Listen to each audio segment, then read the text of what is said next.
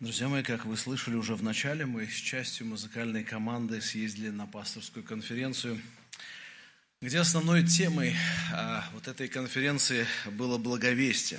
Я решил сегодня взять проповедь в конве жизни по Евангелию. Презентации, к сожалению, не будет. Старайтесь записывать, ну и работать с Библией. Так что вооружитесь всем необходимым, чтобы внимательно слушать и держать это перед своими глазами. По сути, тема – это жизнь по Евангелию. Жизнь верующего человека, друзья мои, должна всегда характеризоваться наличием спасающим, спасающей веры в человеке, не так ли? Спасающая вера или подлинная вера, вера обязательно должна быть выражена в повседневной жизни вот этого верующего человека, который заявляет, что я верю. Мы все много о чем говорим и ставим вот эту фразу «я верю». Кто-то говорит «я верю, что есть инопланетяне». Кто-то говорит «есть жизнь на Марсе». Кто-то говорит «я в это верю». Ну и так далее, и так далее. Но кому-то не холодно, не горячо от той веры, в которую, которую он пытается провозглашать. Но когда мы с вами говорим о жизни верующего человека – то его жизнь повседневная, она должна определяться тем, во что он верит. По сути, он должен жить так, как он верит. Не просто верить в общем добро и зло. Верить в Бога, верить в доктрины, которые говорит или оставил нам на страницах Священного Писания сам Господь. Эти доктрины нужно познавать, эти доктрины нужно читать, в них нужно вникать, их нужно понимать, и их нужно применять.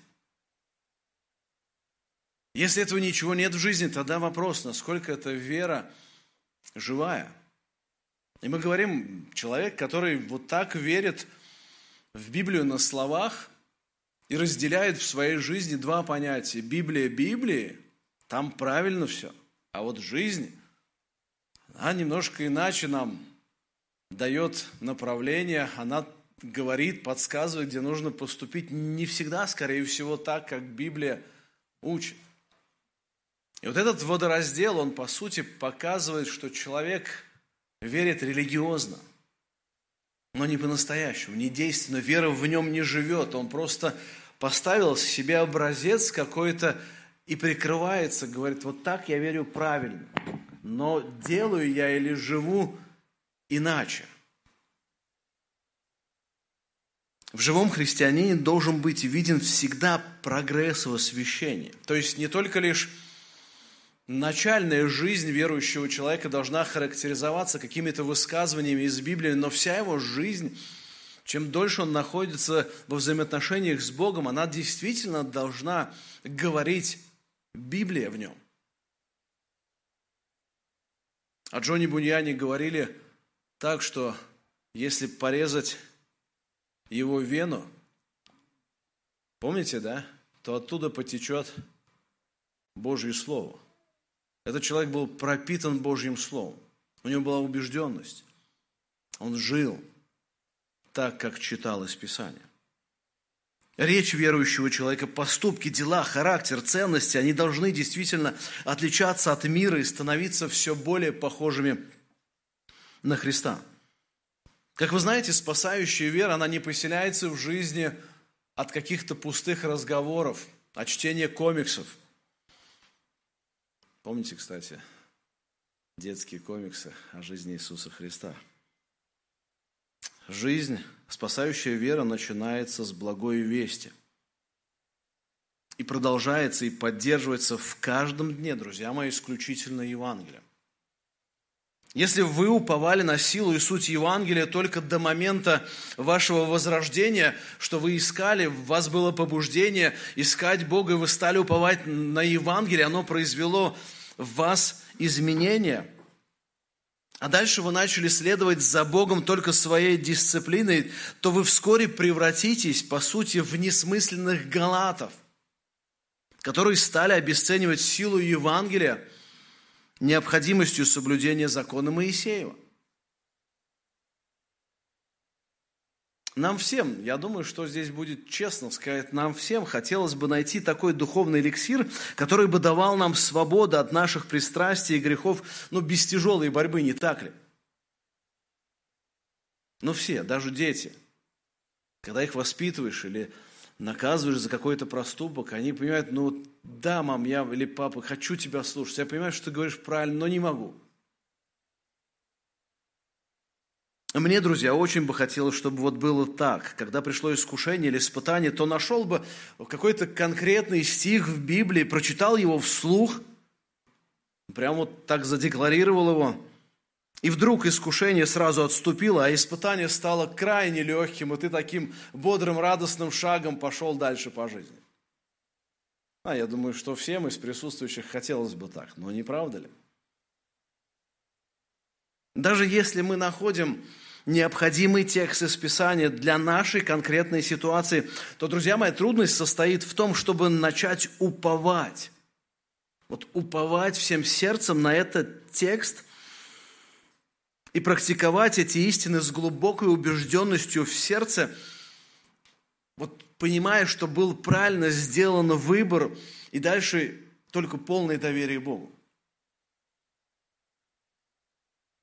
На самом деле эффективность жизни по вере в каждом дне, она напрямую зависит от упования на силу Евангелия.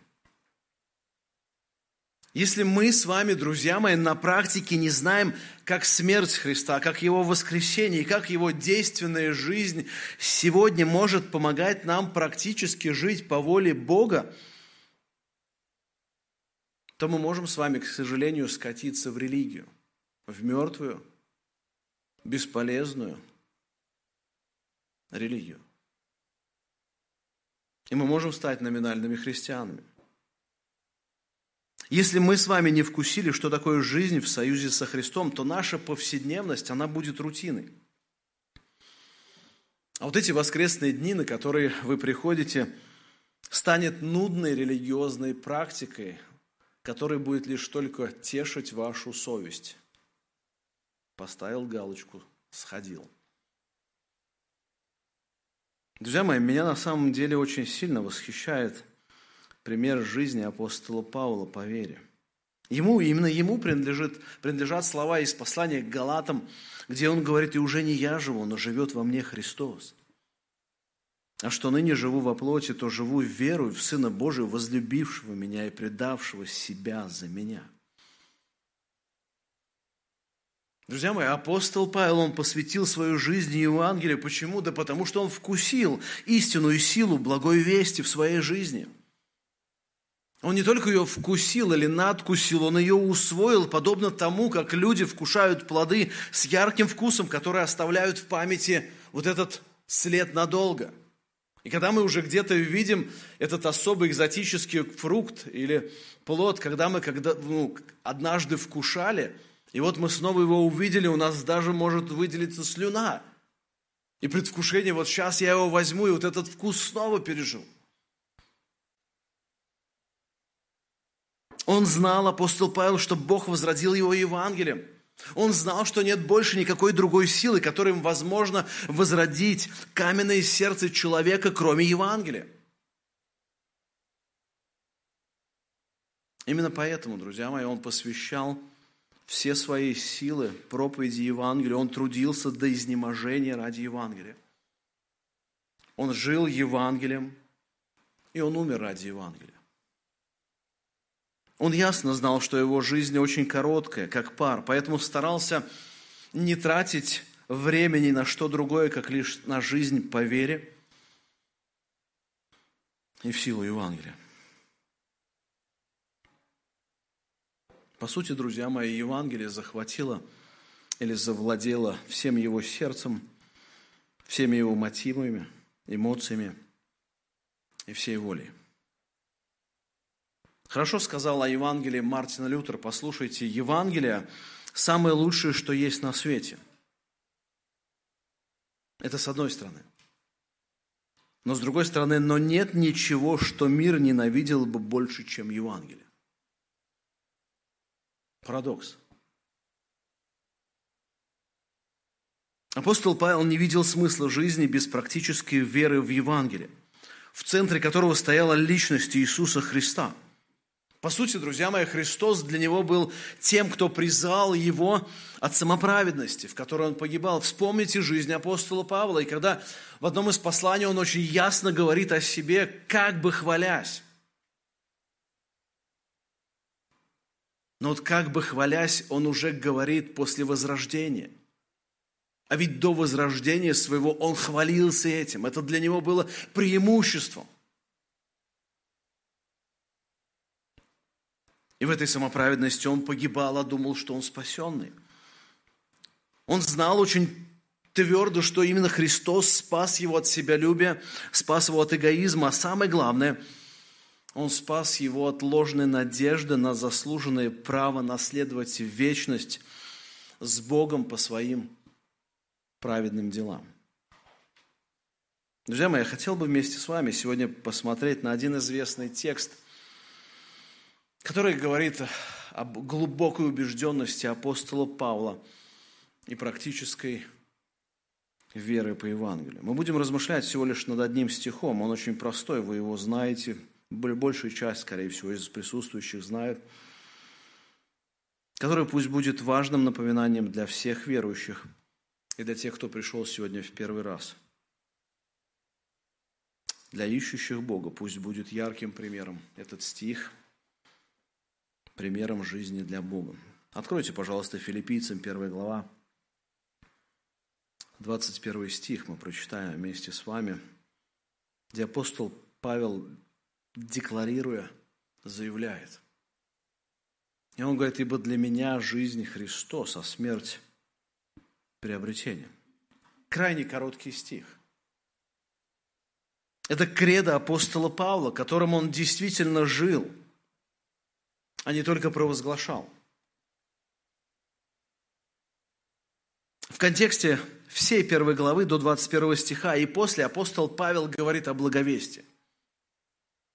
Вот с 3 по 5 стихи, если у вас есть Библия, вы можете открыть. Он молится Богу и благодарит Его за участие верующих, то есть филиппийцев в благовестии.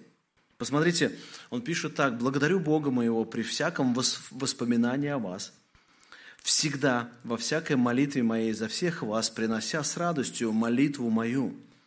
И дальше он говорит, за ваше участие в благовествовании от первого дня даже и до ныне.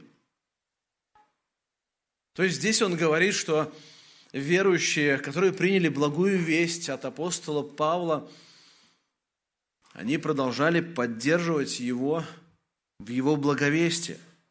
Они продолжали распространять то Евангелие, которое коснулось их, которое они увидели в жизни апостола Павла. Дальше в седьмом стихе он говорит о том, что апостол стремился защищать и утверждать Евангелие. Посмотрите, как и должно мне помышлять о всех вас, потому что я имею вас в сердце, в узах моих при защищении и утверждении благовествования вас всех, как соучастников моих в благодати. То есть он защищал ту весть, которую нес от всякой лжи, от всяких лжеапостолов – И дальше мы в 12 стихе можем увидеть, что желание Павла, чтобы его обстоятельства, то есть узы или то место, где он находился, тюрьма, послужили к большему успеху в благовествовании. Это парадокс, друзья мои. Вот вы только вдумайтесь об этом. Мы чуть позже об этом скажем. Человек в тюрьме. О чем он думает? Чем его жизнь наполнена? Заметьте, он пишет здесь желаю или имею сильное желание, братья мои, чтобы вы знали, что обстоятельства мои послужили к большему успеху к благовествованию. И дальше он говорит о разных мотивах людей для благовестия. Он говорит, что некоторые по любопрению или из-за нечистых побуждений, а другие ради Евангелия проповедуют. Но Павел в 17 стихе снова подчеркивает свою ответственность по защите Евангелия. И он говорит так во второй части этого стиха, «Я поставлен защищать благовествование». И в 27 стихе данной главы апостол Павел призывает верующих жить достойно Евангелию, потому что вера, которая была у них, она была евангельская. И вот смотрите, в конце 27 стихе он пишет, «Только живите достойно благовествования Христова, чтобы мне приду ли я и увижу вас, или не приду. Слышать о вас, что вы стоите в одном духе, подвязаясь единодушно за веру Евангелия». Друзья мои, эта вера – она утверждалась Евангелием или была действенной и видимой в каждом дне. Обстоятельства, в которых было написано данное послание, друзья мои, хочется, хочется особо подчеркнуть это. Оно было написано тогда, когда он сидел не в комфорте дня уютного дома. Он не был где-то у богатых людей или друзей христиан в этот момент, которые бы выделили ему уютный современный офис с видом, так скажем, на Финский залив, если это было бы у нас. Нет, друзья мои, он был в тюрьме. Я бы сказал, друзья мои, что тюрьма – это не место великой радости и крепости духа. Если мы попробуем сегодня говорить о современной тюрьме, то я бы сказал, тюрьме, то я бы сказал, это потеря надежды на счастливое будущее. Обстоятельства же апостола Павла – это полная неизвестность будущего. Это постоянное пребывание в страданиях и нужде и ожидание, возможно, быстро грядущей смерти – и самое интересное, друзья мои, что вот при таких обстоятельствах на грани жизни и смерти, на грани некого сломленного состояния апостол Павел не занят мыслями, сожалением о себе. Его сердце мы видим с вами переполнено переживанием о христианах в Филиппах, которые на свободе – он понимал, что их свобода может стать их тюрьмой для веры в Бога. Его сердце не жалеет себя, он не отчаивается из-за своих обстоятельств и даже из-за возможной угрозы жизни. Почему? Очень просто, потому что им полностью овладела практика жизни по Евангелию, он в плену этого Евангелия. Хочется здесь сказать, друзья мои, что жизнь по вере в Евангелие и проповедь об этом Евангелии никогда не сулила спокойной и обеспеченной жизни, никогда не гарантировала безопасность, но напротив, она всегда требует посвященности всей сущности человека, не только разума,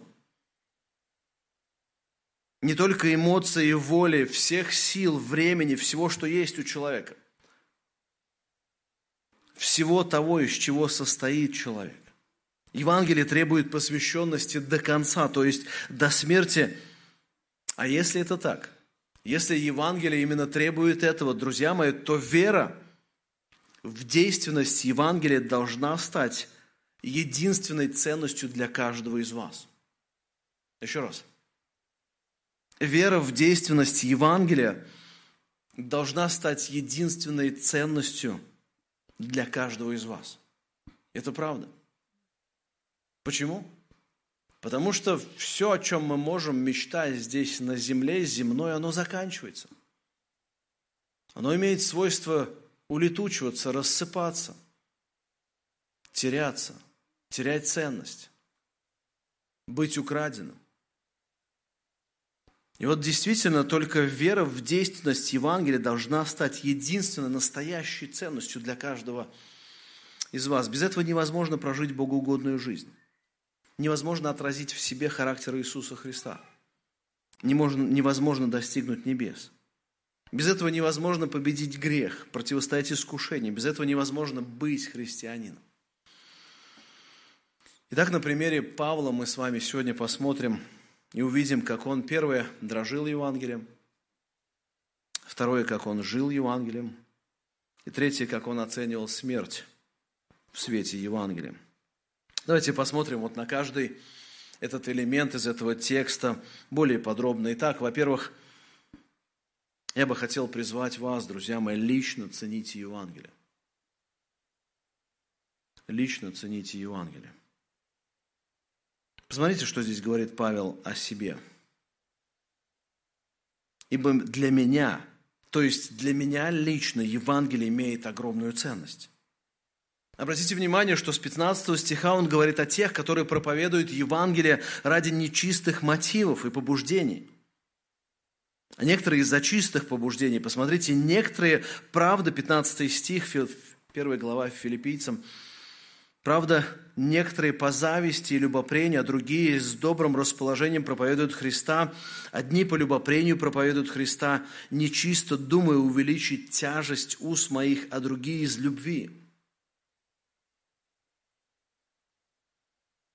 Лишь немногие на самом деле стремятся нести Евангелие погибающим ради великой силы самого Евангелия, ради личности Иисуса Христа – Нам свойственно, друзья мои, всем, наверное, свойственно в какой-то момент времени смотреть на себя в свете своих братьев и сестер в церкви. Иногда мы смотрим на одних и можем сравнить себя с посвященными или ревностными в вопросах практической жизни по вере, то здесь можем найти себя не таковыми, и, скорее всего, у нас появляется некое оправдание из своих обстоятельств, из своего быта. Мы можем сказать, ну, ему легче быть посвященным, потому что у него свой бизнес. Он может вот время расставить, как ему хочется, поэтому он так может посвящать себя Христу. У меня такой возможности нет. Ну и так далее. Кто-то скажет, у меня нет, у меня много детей, а у него столько нет, поэтому ему легче нести Евангелие, заниматься вот практическим освящением в своей жизни и так далее. Если же мы для себя подобрали для сравнения пассивного христианина, то на его фоне мы можем выглядеть вполне себе пламенным и горячим. Но в свете ли людей мы должны рассматривать свою посвященность Евангелию Христу. Павел, заметьте, отделяет себя от сравнения с людьми, он ревни, ревностен здесь ради Евангелия Христа. И он в этом стихе говорит, ибо для меня. То есть, неважно, как те проповедуют может быть, не совсем из чистых побуждений, может быть, другие действительно с искренним сердцем, но я хочу здесь, он говорит, сказать о себе, что для меня важно, или что касается меня лично, то я высоко ценю жизнь по Евангелию. И дальше он скажет, что ценит Христа, по сути, больше своей жизни. Нет, он не был склонен к суициду. Нет, он не был пессимистом по жизни. Нет, он не был в глубокой депрессии, даже находясь в такой, таком неприятном месте, как тюрьма. Павел говорит, что Христос, которого он узнал, это наивысшая ценность, выше, чем даже, что есть самая высокая ценность у человека – это жизнь. Только вдумайтесь в это.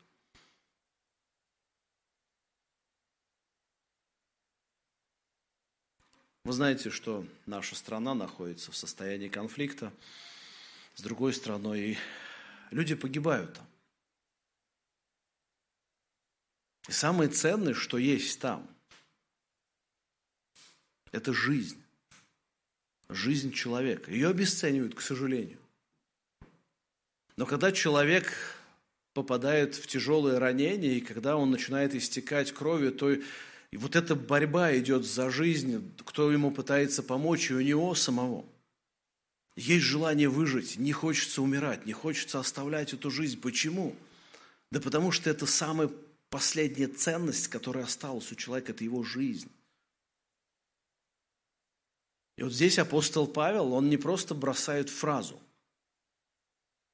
Он говорит о своей ценности, что Христос для него – более ценен или намного ценен, чем то, что есть в жизни человека, самое ценное – это жизнь.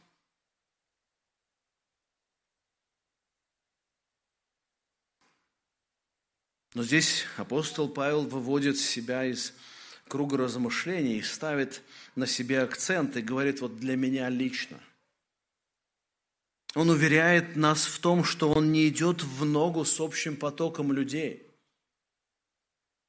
Он не мыслит, как могут мыслить большинство людей, бери от жизни все, пока ты живешь или пока ты молодой, или жизнь одна, ее надо потратить эффективно, в плане попробовать максимально все.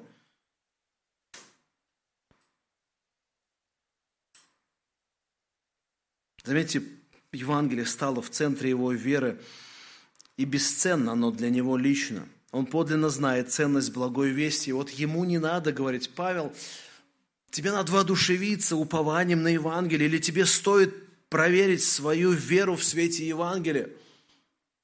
Ему не надо это напоминать. Почему? Да потому что оно уже его ценность. Он как будто говорит нам отсюда, со страниц Писания, для меня Евангелие сокрыто в личности Христа, который достиг меня, и у меня есть с Ним близкие и тесные взаимоотношения.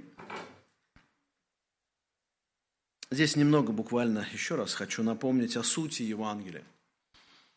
Если вы посмотрите в книгу «Деяний», где апостол Павел публично проповедует или делится благой вестью, то из его посланий, в том числе, можно вычленить элементы Евангелия, о которых он говорит. И первое, о чем апостол Павел часто говорит, когда рассказывает Евангелие, это о самом Боге. Он говорит о его святости, он говорит о его праведности, он говорит о его превознесенности, он говорит, что этот Бог великий является Создателем. Второе, о чем говорит апостол Павел в своих проповедях о Евангелии, он говорит о полной греховности человека. Он говорит, что каждый человек, он грешен. Нет ни одного безгрешного. Человек тотально или полностью испорчен. И там есть конфликт между святым Богом и грешным человеком. И вот дальше в своих проповедях апостол говорит о Спасителе или роли Спасителя Иисуса Христа. Это, по сути, сердцевина или суть Евангелия, где он обязательно скажет – о том, что Христос был на земле, о том, что Христос умер за грехи наши, о том, что Христос воскрес, и Он дальше вознесся и дает нам это праведную жизнь свою, которую Он прожил на земле. И четвертое, о чем говорит апостол в Евангелии, это отклик человеческого сердца, а именно он говорит о покаянии. Нужно покаяние. Вот суть Евангелия, которое лично ценил Павел. Друзья мои, несколько вопросов для каждого из вас. Вот честно позадавайте их себе, посмотрите в свое сердце, в свои мотивы. Вот каждый лично спросите себя, ценю ли я, не он, ценю ли я лично Евангелие так, как учит меня Писание. Ценю ли я? Стало ли оно ценностью? Второе, овладело ли Евангелие вашей верой полностью? Не только вы исповедовали Евангелие при возрождении, но вы этим Евангелием живете в каждом дне. Вы понимаете, как жить этим Евангелием, как побеждать грех, искушение, как радоваться в каждом дне Богом. Можете ли вы про себя сказать, что вы в плену у Евангелия? Если на все эти вопросы вы говорите «нет», то, скорее всего, Евангелие еще не стало вашим личным. Если вы можете сказать «да, я вижу проявление действия вот этого всего, любви и страсти к Евангелию, что я в плену у него, что она владела мной, что я стараюсь жить этим Евангелием так, как учит Писание, то вы продолжайте жить в этом, развиваться – до конца в вашей жизни, не отступайте от него. Это первое. Цените Евангелие. Второе. Живите Евангелием в каждом дне. Мы читаем с вами фразу «Ибо для меня жизнь Христос», говорит апостол Павел. Термин «жить» было переведено на русский язык, мы видим с вами существительным, существительным, что по сути подчеркивает описание предмета речи. Когда мы с вами говорим слово «жизнь», то, скорее всего, подразумеваем под этим термином определенные свойства. Ну, например, жизнь – это состояние, противоположное смерти. или достаточно часто можно услышать движение эту жизнь. Но Павел на самом деле в этом тексте использует слово «жить». То есть, по сути, он говорит, что же касается меня, то для меня жить означает Христос. Есть ли, на ваш взгляд, принципиальная разница между словом «жизнь» и «жить»? Ну, кто-то скажет, особо нет. Но слово «жизнь», оно подчеркивает сущность или характеристики, свойства, предмет. А слово «жить», оно подчеркивает что? Действие. И Павел желает подчеркнуть не столько качество или характеристику жизни как предмета, сколько указать на активность или действие, или посвященность. Другими словами, он говорит о жизни по Евангелию. Это поступки, действия, волевой выбор, практика жизни. Более того, друзья мои, вот это слово он использует в таком времени, чтобы подчеркнуть процесс – который происходит в жизни человека, верующего постоянно. Итак, жить Христом для Павла означало каждый день, каждый час, каждое мгновение быть активным для жизни по вере, в действенную силу Евангелию или как синоним жизни по Христу. Послушайте, он рассматривал свою жизнь как возможность активной траты этой жизни для Евангелия. Он сгорал для Евангелия. Конечно, некоторые из вас присутствующие могут сказать, что ему было гораздо легче быть посвященным Евангелию, чем нам, людям 21 века. Ну и некоторые здесь говорят, ну он же непосредственно встретился со Христом. Отсюда его ревность личная встреча со Христом, сверхъестественное событие, и он полностью посвящает себя Господу. Но кто-то еще добавляет и говорит, ну апостол Павла же не было семьи, он не был обременен, не скажем женой, скажем детьми, чтобы не было обидно кому-то. Он не был обременен детьми.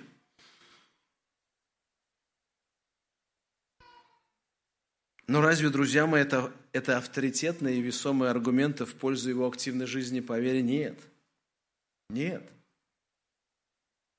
Вы знаете, Иуда Искариот был со Христом три с половиной года и видел, друзья мои, вот, вот, вот своими глазами, как есть, видел все чудеса, которые совершал Христос.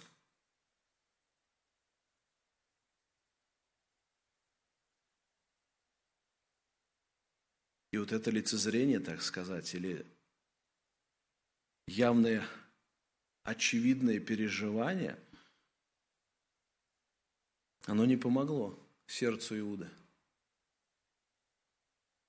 Евангелие не вошло туда. Павел не жил Евангелием, Павел же жил Евангелием не столько из-за чуда встречи со Христом по дороге в Дамаск – но он жил Евангелием. Почему? Потому что Бог подарил ему сверхъестественную веру, которая усвоила силу Евангелия и завладела всем его сердцем. Почему, друзья мои, важно здесь сделать акцент на Евангелие, а не на чудесном вот этом событии при встрече Павла со Христом? Мы с вами знаем историю, которую Христос, будучи на земле, рассказал как притчу. Помните, притча о богаче и Лазаре. Вы знаете, что эта притча, она была сказана Христом незадолго до события, которое произошло с настоящим человеком, который был Лазарь, и которого потом Христос воскресил.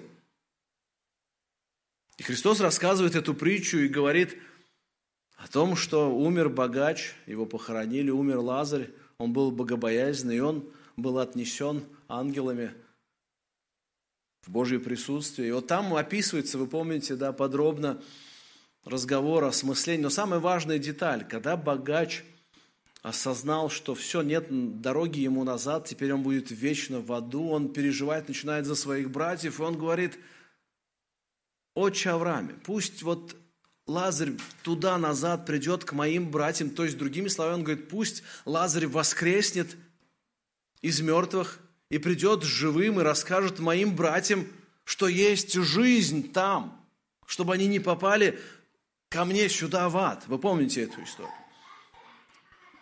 И помните, что отвечает ему Авраам? Что у них есть Писание и пророки, этого достаточно. Почему? Потому что даже если бы воскрес Лазарь, они не поверили. И, и дальше так и происходит. Помните, сам Христос, когда воскресил Лазаря, казалось бы, очевидно для всех. Все знали, что он уже четыре дня там находится в гробе. Уже знали, что он разлагается. Обратных процессов не может быть. Христос воскрешает, человек выходит. И помните, иудеи, что, как отреагировали? Они положили в сердце своем убить не только Христа, но и Лазаря. Да Лазарь ты здесь при чем? Его вообще никто не спрашивал. Ему сказали, выйди, он и вышел. Он не мог принимать решений вообще никакого. Он был мертвым, но его убить после того, как только он воскрес. И мы знаем с вами, что чудеса, они не меняют сердце человека, они не возрождают – Практическая вера, которую может подарить Господь, когда человек однажды шел против Евангелия, не понимал его смысл, восставал против него, и вдруг однажды Бог открывает ум к пониманию Писания, и человек начинает удивляться. Подожди, а эти ведь истина, они ведь это правда. Правда о том, что Бог святой, а я грешный. Правда о том, что я действительно нуждаюсь в том, чтобы мои грехи были очищены, иначе я погибну пред Богом потому что суд Божий ждет меня, и гнев его изольется на меня. И в какой-то момент человек начинает это ясно понимать, нужду во Христе, и он говорит, Господи, помилуй меня. Пусть Твоя истина, она поменяет мою жизнь по-настоящему.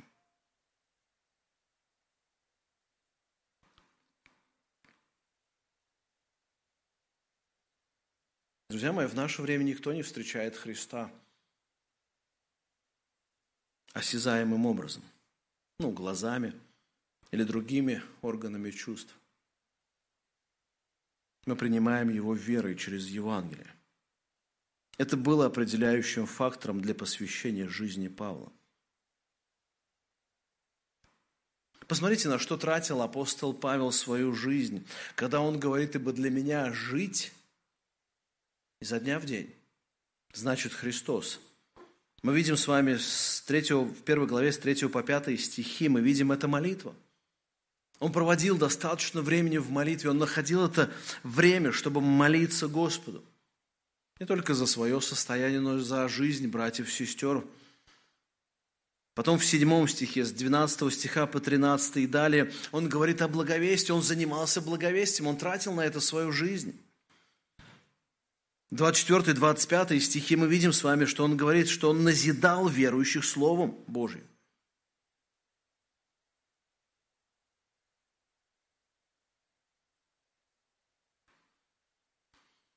Каждый из нас должен молиться.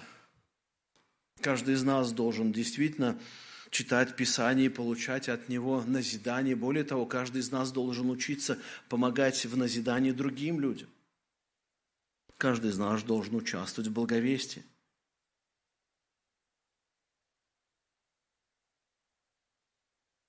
Послушайте, чем меньше мы проводим время в размышлении над Божьим Словом в каждом дне, тем более мы уязвимы для греха и искушения.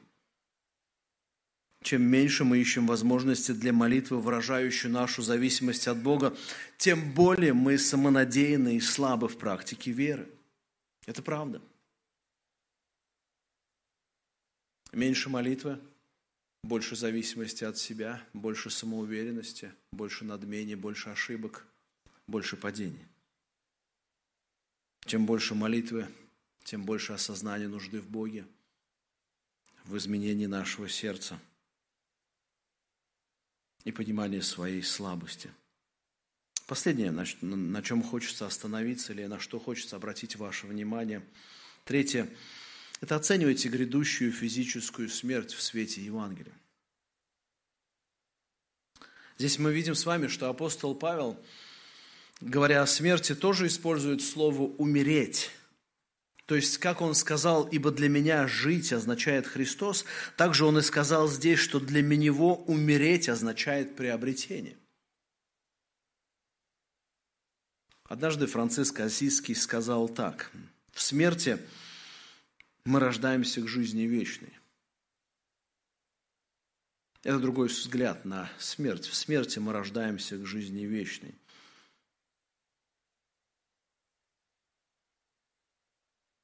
В случае с жизнью здесь апостол Павел подчеркивает процесс. То есть для меня жизнь как процесс – это Христос. А когда он здесь говорит о смерти, то он больше подчеркивает мгновение. Хотя, друзья мои, нам всем предстоит однажды умереть, или многим верующим умереть. Но не смерти стоит бояться – Почему? Потому что смерть – это мгновение, нам стоит страшиться того, что нас ждет дальше, если в нас нет Евангелия и жизни по Нему. Если в нас нет жизни в Боге, если наше сердце не возрождено. Если же Бог возродил нас, то за порогом смерти мы встретим того, кто возродил нас – Послушайте, жить – это определенный продолжительный процесс, а смерть – это лишь маленькая точка во времени. Это краткий миг перехода от одной жизни к другой. Именно поэтому апостол Павел здесь рассматривает смерть как приобретение, не как потерю жизни. Многие, вы знаете, в мире рассматривают смерть – это конец, это ужас, это бесперспективность, все, все закончено. Для апостола Павла это только все начинается. Почему? Потому что начинается настоящая безгрешная реальность в присутствии Божьей, которая никогда не закончится. Итак, друзья мои, смерть верующего человека или человека, посвятившего себя Евангелию, она мгновенно не несет в себе ужаса. Это не вечное разрушение, это вечное приобретение. Есть на самом деле что-то ужасное или более ужасное, чем смерть. И вот что это такое. Бесцельная жизнь – это смерть при жизни.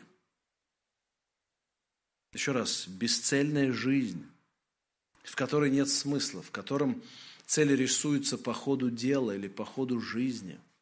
Бесцельно прожитая жизнь – это смерть при жизни –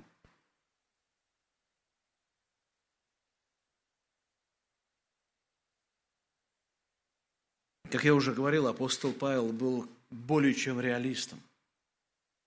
Он не искал смерти, но он понимал, что смерть – это естественный процесс на земле,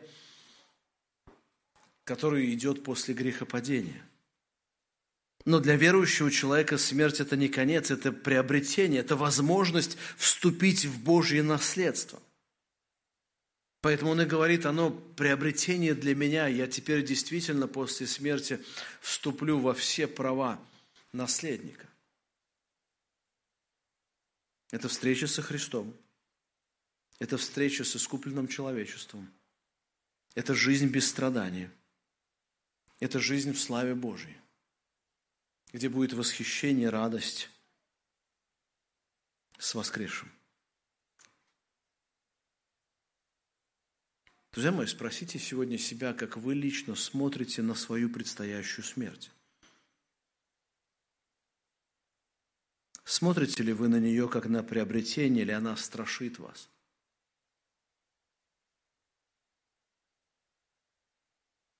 Нам нужно учиться говорить о грядущей смерти. Она может настигнуть нас в любое время.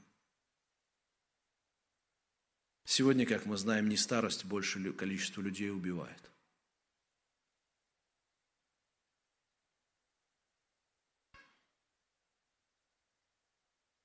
Активная жизнь ради Евангелия, она способна изменить ваше представление о будущей встрече со Христом.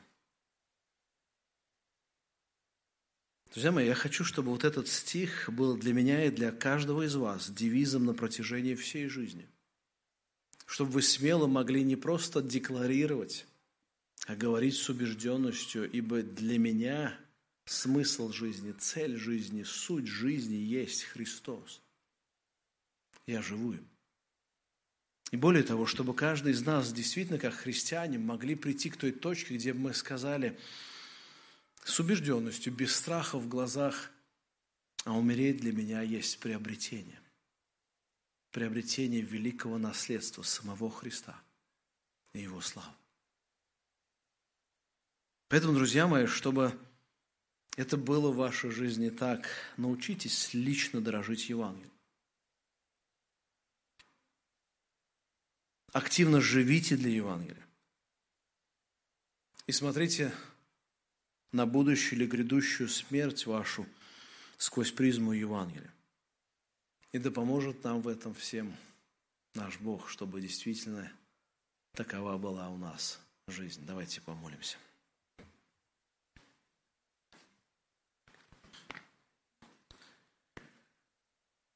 Господь и Бог наш, мы искренне благодарим Тебя за то, что Ты дал нам возможность сегодня размышлять об вот этом лозунге, вот об этом декларативном заявлении апостола Павла о его практике жизни. Когда он говорит, что для меня есть жизнь или жить Христос, а умереть для меня значит получить великое приобретение во Христе. Господи, помоги, чтобы эта простая истина, она поселилась в каждом из нас, как наша убежденность. Чтобы мы могли смело смотреть в будущее, в будущую неизвестность. А смело, потому что мы знаем, что даже если с нами случится как будто худшая эта смерть, мы знаем, что это для нас будет лучшая встреча с Тобой – это будет приобретение, это не будет потеря, это не будет ужасом. Господи, помоги нам так мыслить. Более того, Господи, помоги нам понимать, что Ты каждому из нас отмерил определенный отрезок жизни на земле. Господи, не дай нам потратить жизнь без смысла, живя в смерти. Господи, помоги нам инвестировать свою жизнь в Евангелие, живя им, наслаждаясь, проповедуя – Господи, пусть Твоя благодать будет с каждым из нас. В этом деле, наш Господь, мы молимся Тебе. Аминь.